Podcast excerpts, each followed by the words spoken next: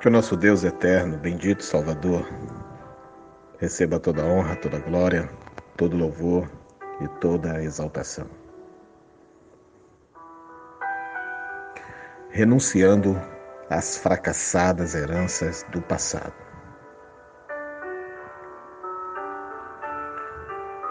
Em 2 Crônicas, capítulo 34, versos 1 e 2, temos uma brevíssima e muito importante referência ao jovem rei Josias, que diz assim: Josias tinha oito anos de idade quando começou a reinar.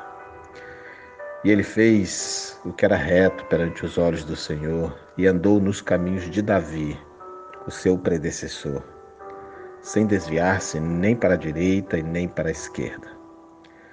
E no oitavo ano do seu reinado, sendo ainda muito jovem, ele começou a buscar o Deus de Davi, o seu predecessor. É muito importante nós atentarmos para o fato de que Josias poderia ter errado. Tinha tudo para viver longe de Deus. O seu avô foi Manassés, o pior dos reis de Judá.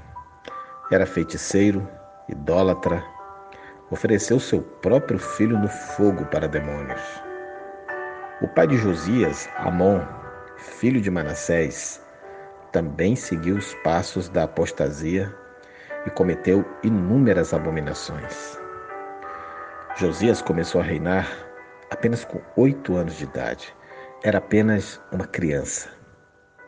O texto bíblico disse que oito anos depois, portanto ainda muito jovem, Josias determinou em seu coração servir a Deus. Ele recebeu um legado de idolatria, de corrupção. A situação espiritual ao seu redor era das piores. No entanto, ele rompeu com tudo isso e construiu o seu futuro em Deus. O passado, ele não pode ser o Senhor das nossas vidas. Ele não pode determinar o que nós somos e nem o que nós seremos, e nem predeterminar o que faremos. Aquele que está em Cristo, nova criatura é. As coisas velhas já passaram, tudo se fez novo, como nos diz 2 Coríntios 5,17. E passaram mesmo, não devem dominar a nossa vida. Talvez nossos pais e avós foram bons, mas talvez não. A nossa história até aqui pode ter sido bonita ou feia. Quem sabe nossa alma foi marcada por mais momentos dolorosos do que por momentos felizes. Nossa vida foi pautada em desejos e vícios, submersa no pecado.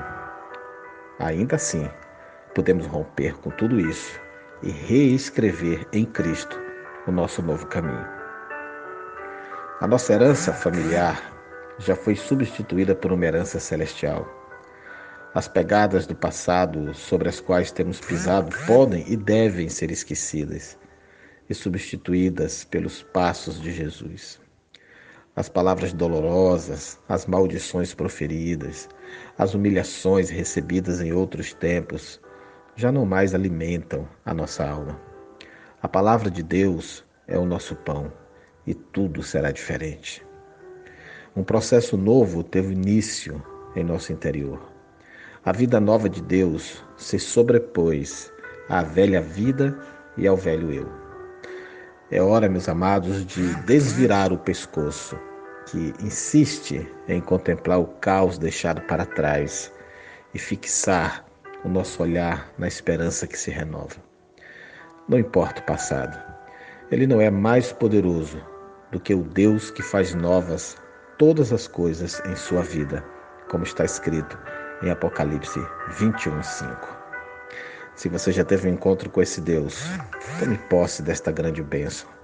Não viva mais preso no passado. Não aceite mais as heranças do ontem, influenciando e determinando seus passos de agora. Mas se você ainda não tomou essa decisão, é o momento de vencer todo o legado destruidor e fracassado do passado e começar a experimentar as bênçãos do porvir, que são eternas, já no hoje e no agora, em Cristo Jesus. Ele deseja te libertar de todo o mal, de toda herança dos dias passados. Eu sou seu amigo, irmão e servo, pastor Reinaldo Ribeiro, e a minha oração é para que o Senhor te dê vida, e vida em abundância. Em nome de Cristo Jesus. Amém.